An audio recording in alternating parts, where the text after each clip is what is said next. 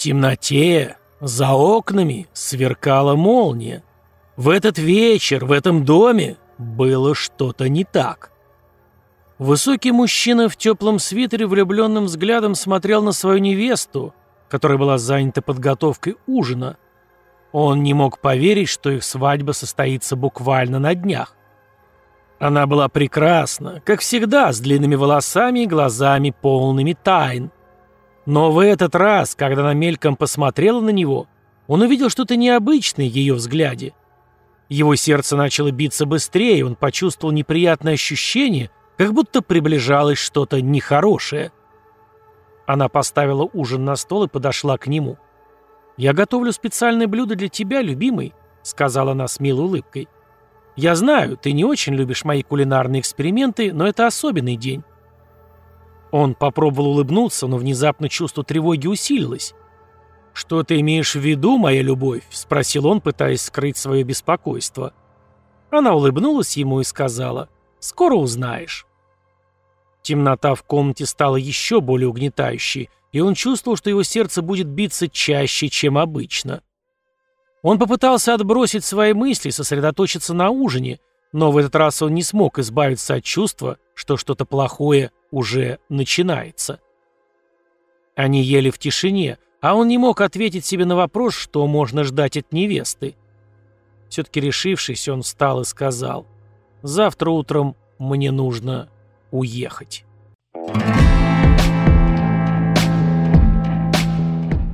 Добрейшего всем денечка. Сегодняшняя история будет прямиком из Австралии и наглядно покажет всем сомневающимся преимущество проживания в маленьком городке.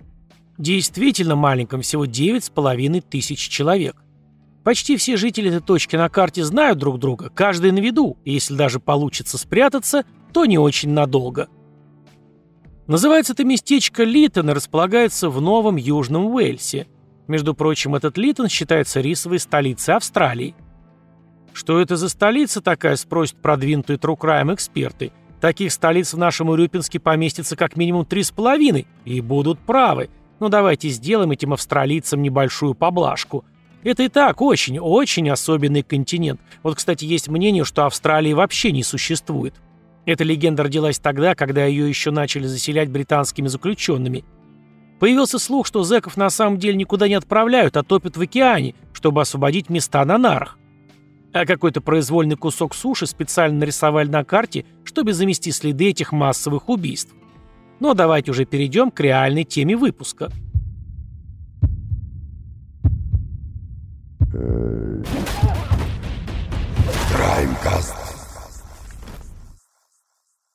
В пятницу 3 апреля 2015 года Аарон Лисон Вулли поцеловал на прощание свою невесту Стефани Скотт Сказал, что горячо любит ее, и поехал в Канавиндру на вечеринку к другу, пообещав вернуться через два дня.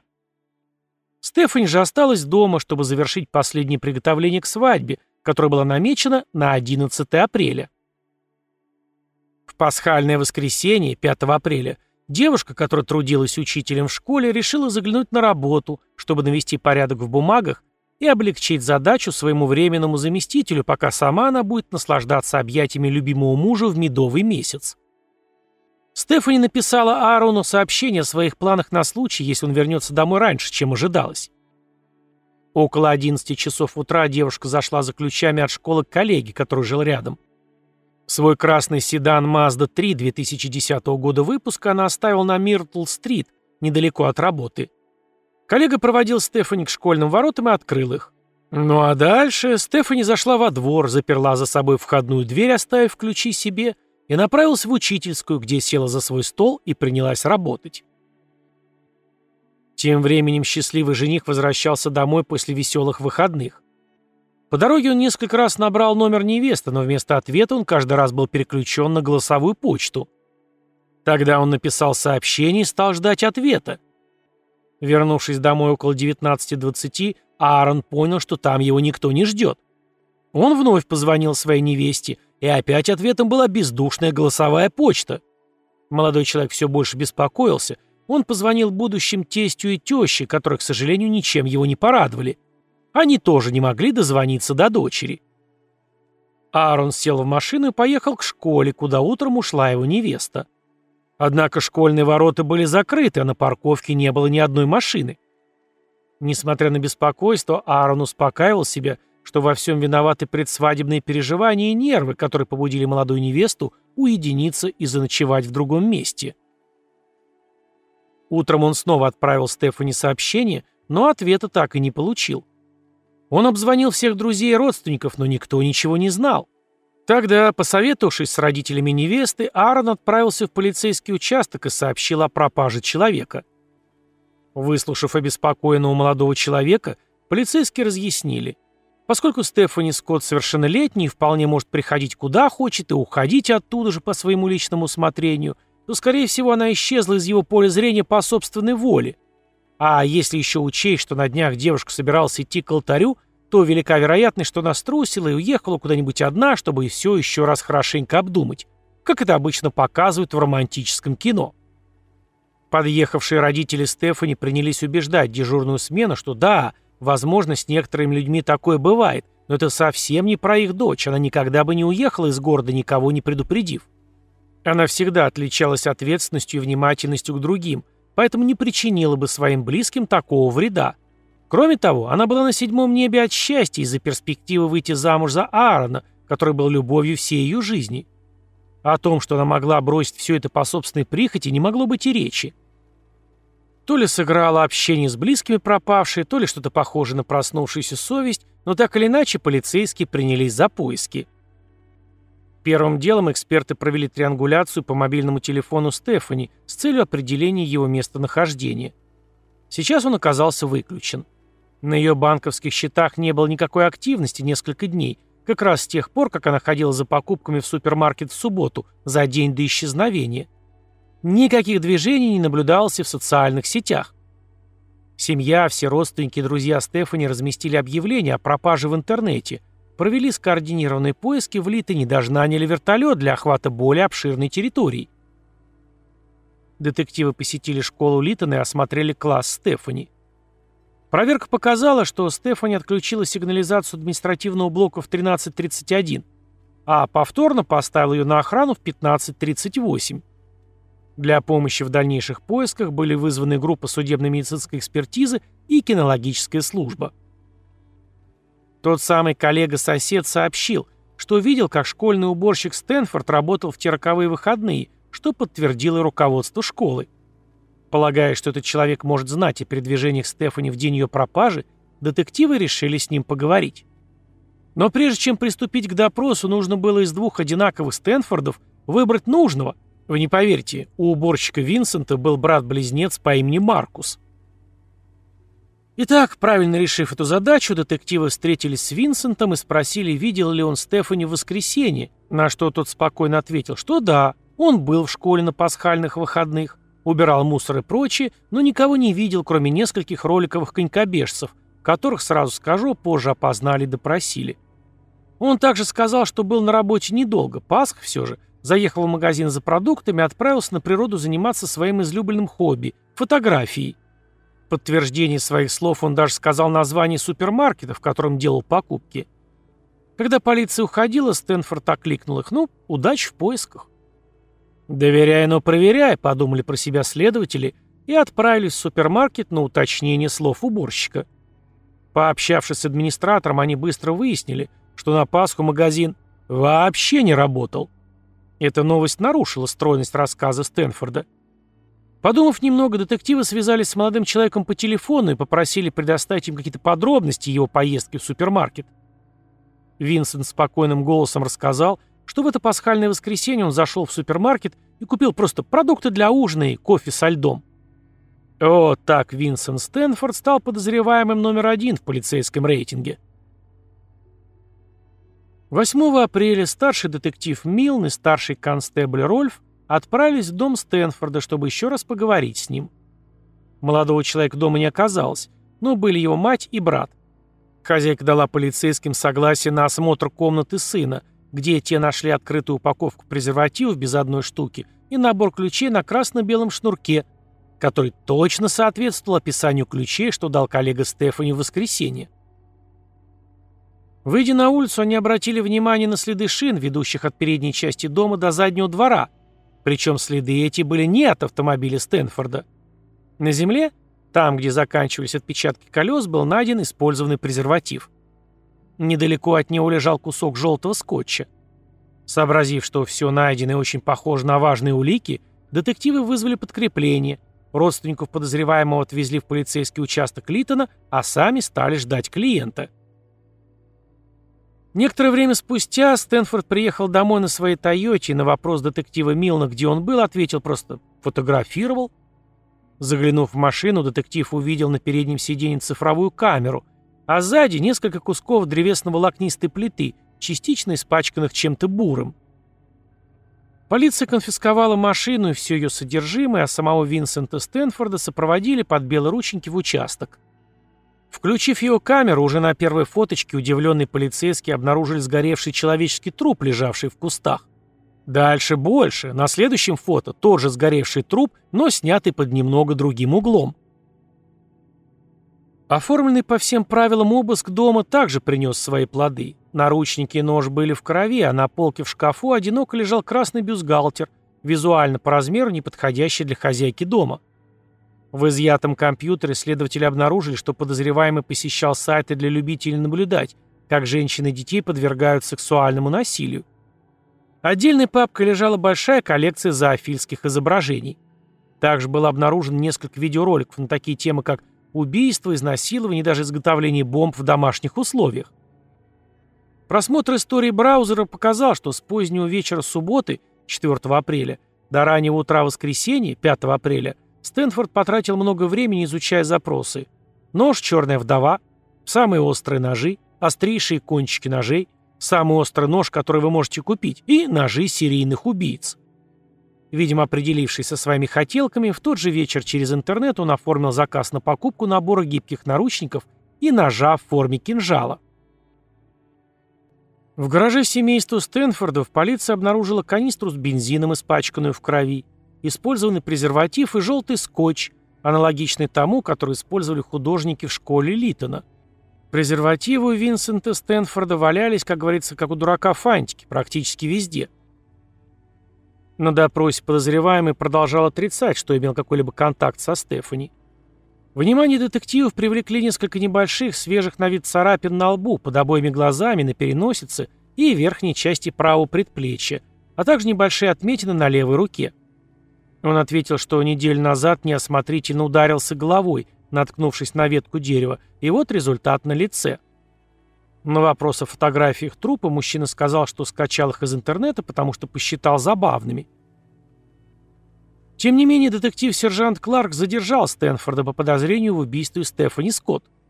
Ему предложили поговорить с адвокатом, он отказался и согласился на судебно-медицинские процедуры – Осмотр его травм врачом, фотографирование измерений этих травм, сбор соскобов из-под ногтей, букальный мазок на анализ ДНК. Чтобы никто вдруг не напридумывал всякого, букальный – это с внутренней части щеки.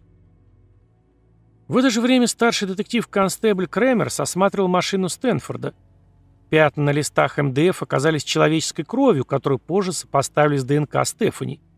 В GPS-навигаторе сохранились следующие пункты назначения – Баундери Роуд, Литон и национальный парк Кокопарра, который находился примерно в 50 километрах к северу от Литона. А попасть в этот национальный парк можно как раз по Баундери Роуд. Засохшая грязь на поверхности автомобиля указывала на то, что он ехал по грунтовой дороге.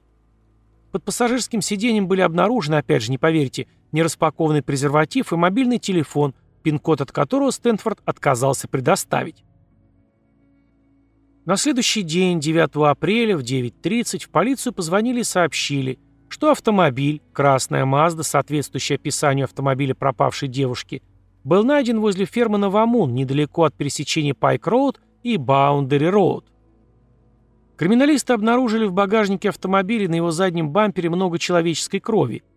Экспертиза установила, что это кровь Стефани. А еще в машине была найдена ДНК Стэнфорда. А чуть позже в полицейский участок пришел мужчина и сказал, что увидел, как автомобиль, похожий на автомобиль Стэнфорда, пасхальное воскресенье остановился возле главного канала около 15.50. Из него вышел мужчина и бросил в воду что-то похожее на ноутбук, потом побежал к своей машине и уехал. Полицейские водолазы проверили водоем и действительно нашли там ноутбук. Рабочий ноутбук Стефани Скотт. Помните, ранее я упоминал маршрут из навигатора подозреваемого, и там одним из пунктов назначения был национальный парк Кокопарра. Так вот, в этом парке очень часто в выходные проводят скауты, совмещая приятное с полезным. В полицию позвонили подростки и сказали, что отдыхали в парке. Они много фотографировались, а по приезду домой, просматривая снимки, увидели на одном кадре какого-то лишнего в пейзаже человека. Им оказался Винсент Стэнфорд. Полиция поехала проверить названный участок на окраине парка и обнаружила сильно обгоревшие останки человеческого тела. Позже тело было идентифицировано как Стефани Скотт. На месте происшествия не оказалось ни одежды, ни украшений. Вскрытие показало, что причиной смерти стала тупая травма головы. На правой стороне лица Стефани были обнаружены травмы, а на правой боковой брови небольшая рана. Был перелом носа и отрывной перелом правой глазницы. На правой стороне шеи имелись две ножевые раны. Правая еремная вена была разорвана, но следов связанного с ней кровоизлияния в сосуде не было. Полицейские хакеры тоже не сидели сложа руки, они пытались добраться до начинки телефона подозреваемого. И, конечно же, им это удалось. А там... Шесть фотографий, сделанных в ночь с 5 на 6 апреля 2015 года. Первые три слишком темные, на них трудно что-либо рассмотреть, последние три – однозначно тело Стефани.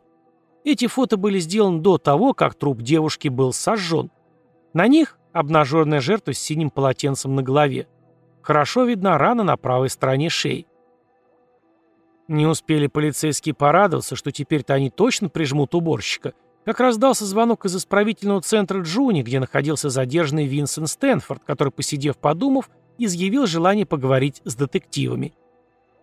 Следователи Кларк и Милн поехали в тюрьму, гадая, что их ждет. А встретил их там чистосердечное признание и указание точного местонахождения тела. Вот тут-то детективы и спросили Стэнфорда, зачем он возвращался к трупу спустя несколько дней после убийства, когда попал в объектив скаутов. Он ответил, что вернулся туда, потому что... Просто хотел посмотреть, там ли она еще, и подумал, что, возможно, дикая мать природа уже приняла ее в свое лоно. Именно тогда он и сделал те фото, что нашли в его камере. Признание уборщика повергло в шок детективов. Вот перед ними сидит молодой 24-летний парень, спокойным голосом в красках и подробностях рассказывает все, что он сделал. Много таких исповедей можете увидеть в сериале «Я убийца», который я озвучил. Он лежит в свободном доступе ВКонтакте и в «Мой мир». Ссылки можно найти в описании. В тот момент, когда я увидел Стефани одиноко сидящую в классе, я уже знал, что лишу ее жизни. Как озарение какое-то. Но я не знал, как долго она пробудет в школе, поэтому понимал, что действовать нужно быстро. Выскочив за дверь, я направился домой, чтобы собрать вещи, купленные специально для такого случая. Через час вернулся, прихватив с собой то, что я называю набором для изнасилования. Войдя в здание, я увидел Стефани, направляющуюся к выходу с ключами в руках. Проходя мимо, она улыбнулась, сказала, что уходит, и пожелала мне удачи. И как только она повернулась ко мне спиной, я схватил ее сзади и потащил кричащую и брыкающуюся в кладовку. Оказавшись внутри, я несколько раз ударил ее по лицу и повалил на пол. Затем сковал ее руки наручниками и закрыл дверь. Схватил Стефани за горло левой рукой и начал бить по лицу правым кулаком. Где-то секунд через 40 она потеряла сознание. Я надел презерватив и начал жестоко насиловать ее так, как мечтал очень много раз. После того, как я кончил, начал бить Стефани по лицу и голове где-то 30 или 40 раз, а потом вытащил из правого кармана большой нож и вонзил его ей в горло. Осмотрев и убедившись, что она мертва, я отправился домой и вместе с семьей съел бутерброд с сыром и выпил кофе. Вечером вернулся в школу, перенес тело Стефани в багажник ее машины и наклеил на шею желтый скотч, чтобы остановить кровотечение. А потом пошел и тщательно вымыл залитое кровью место убийства. Я был уверен, что совершил идеальное преступление, и спокойно поехал домой на машине Стефани. По дороге остановился за углом от местной заправочной станции и налил там целую канистру бензина. Позже эта его остановка подтвердится вездесущими камерами видеонаблюдения. О таких делах тоже есть сериал, который перевел и озвучил в прошлом году «Убийцы пойманы на камеру». Сейчас его тоже можно посмотреть в свободном доступе, ссылки в описании. Доехав до дома и припарковав Мазду на заднем дворе, чтобы ее не было видно с дороги, я пошел спать. Я решил хорошенько выспаться, ведь на следующий день нужно было избавиться от машины и от ценного груза, который в ней лежал. Проснувшись рано утром, сел в машину и проехал 70 километров до национального парка Кокабара, где извлек тело из багажника и положил на землю. Накрыв хворостом и облив бензином, из канистры я его поджег. Но сначала снял с нее два кольца, обручальное и выпускное, забрал водительские права, чтобы затруднить опознание, если останки будут найдены. А потом достал телефон и сделал на память несколько фотографий. Когда огонь утих, я сел в машину и поехал обратно в сторону Литона. Не доехав 8 километров, оставил машину в поле. Когда детективы спросили, что побудило его совершить столь чудовищное действие, Винсент Стэнфорд просто ответил. «У меня просто не было выбора. Я с 7 лет с трудом боролся с желанием убивать. А сейчас даже сам удивляюсь, как смог так долго продержаться. Когда я в тот день увидел Стефани, меня так сильно захватила мысль об убийстве, что я не смог бы остановиться, даже если бы захотел. Я не планировал причинять кому-либо вред, но она выглядела такой одинокой и уязвимой, что это подтолкнуло меня к действию. Я выплеснул на нее всю ту враждебность, которая копилась во мне много лет. Эти слова были сказаны таким проникновенным тоном, что детективы действительно ему поверили. Если бы его не схватили, то наверняка он убил бы снова и, скорее всего, не один раз. Выпустив на волю зверя, который с детства сидел внутри, он бы уже не смог остановиться. И, пользуясь случаем, напоминаю, что про таких серийников у меня несколько переведенных фильмов. Это «Психопотерянные записи Эдда Гейна», «Джон Уэйн Гейси. Переодетый дьявол», Первый лежит на бусте, последний в открытом доступе. После таких откровений судья назначил психиатрическую экспертизу, которая после обработки всех тестов выявила, что Стэнфорд ненавидит людей. Он выбрал работу уборщиком только потому, что она позволяла ему работать в своем собственном ритме и без особого контроля. Изолированность этой должности как нельзя лучше соответствовала его антисоциальным наклонностям – в отчете, составленном для суда, отмечалось, что Стэнфорд не выносит прикосновений и избегает любых попыток физического контакта. Его основное мнение об окружающих сводилось к тому, что большинство людей отвратительны, и миру было бы лучше без них. Он утверждал, что нападение на Стефани так мало значило для него, что он уже почти забыл об этом, когда следователи стучали в его дверь. А еще ему было смешно, когда одна учительница, коллега Стефани, упомянула, что через несколько дней она должна выйти замуж. Он смеялся, потому что знал, что девушка не пойдет к алтарю, и все это благодаря ему. Чем больше он говорил, тем очевиднее становилось, что Стэнфорд ненавидит самого себя. Он рассказывал, что часто занимался членовредительством, чтобы выпустить наружу давление, которое грозило разрушить его изнутри тот день, когда он убил Стефани, он принял сознательное решение выместить на ней всю свою ярость. Изучение его биографии показало, что Винсент Стэнфорд всегда отличался вспыльчивым характером и часто взрывался. Он также был склонен преследовать представительниц слабого пола. Будучи эмоционально не готовым к здоровым отношениям по обоюдному согласию, он постоянно наблюдал за женщинами издалека, пытаясь придумать, как сделать их своими. Так молодой человек признался, что в течение нескольких месяцев преследовал 12-летнюю девочку в Литтоне, но потом переключил свое внимание на взрослую женщину. Он вспомнил, что планировал даже похитить эту девочку, но потом отказался от этой идеи, испугавшись последствий того, что с ним может случиться, если что-то пойдет не по плану. Таким образом, фигурант однозначно был бомбой замедленного действия, ищущей место для взрыва. И не дайте высшие силы попасть кому-то в объектив этого безумца – Тех, кому интересна тема преследователя, отсылаю к фильму «Я сталкер», который я озвучил, он тоже лежит в свободном доступе.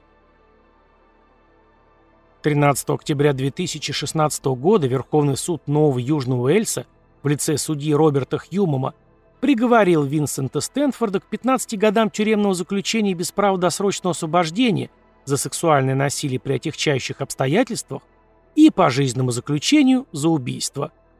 Вот что сказал судья. Само нападение было сопряжено с крайней жестокостью. Есть признаки того, что это было запланировано или преднамеренно. То, как он вел себя сразу после этого, спокойно занимаясь своими делами, вызывает крайнее беспокойство. В конечном итоге суд пришел к выводу, что преступление подпадает под категорию наихудших случаев, требующих назначения максимального наказания. Вина Стэнфорда настолько велика, что интерес общества к возмездию, наказанию в защите и сдерживанию общества может быть удовлетворен только приговором к пожизненному заключению. А теперь отмотаем немного назад. Помните, я говорил, что у Винсента есть брат-близнец? Так вот, в свое время детективы поговорили с ним на тему его осведомленности об убийстве. Маркус Стэнфорд все отрицал. Ничего не знаю, ничего не видел, ничего не слышал. Ему поверили. Однако при обыске в доме не нашли драгоценностей, которые были сняты со Стефани, но нашли в истории компа этого самого Маркуса запрос.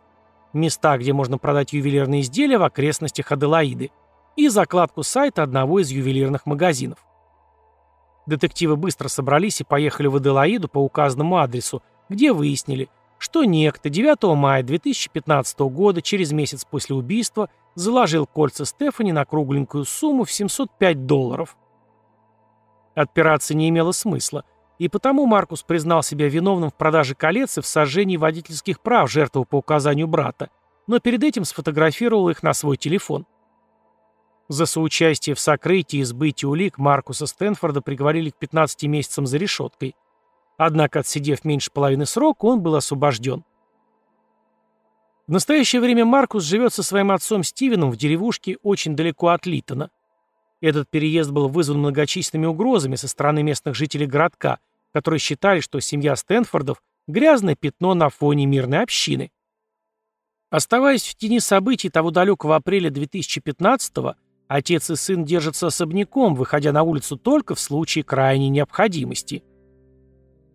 Гнев общественности на Маркуса вполне понятен, но Стивен, который не общался с сыновьями большую часть их жизни – вообще не имеет никакого отношения к произошедшей трагедии.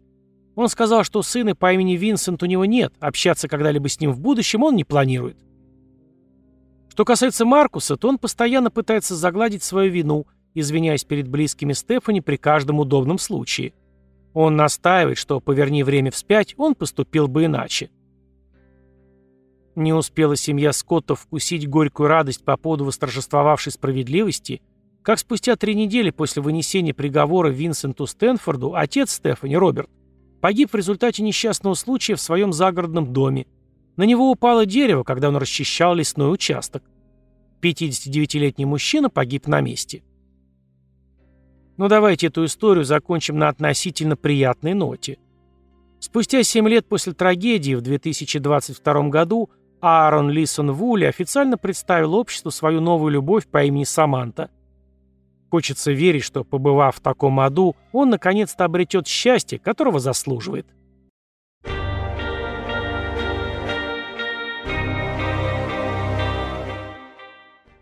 Вот такая история. Пишите, что думаете по этому поводу в комментарии. Любителям документалок настоятельно рекомендую подписываться на мой Бусти. Там True Crime сериалы, которые перевожу и озвучиваю сам. Например, один из последних фильмов «Как создать секс-скандал» легко может поразить вас лихими поворотами своего сюжета. Огромная благодарность всем, кто поддерживает проект материально. Без вас ничего бы не получилось. А на сегодня все. Берегите себя и своих близких. До наших новых, волнующих встреч.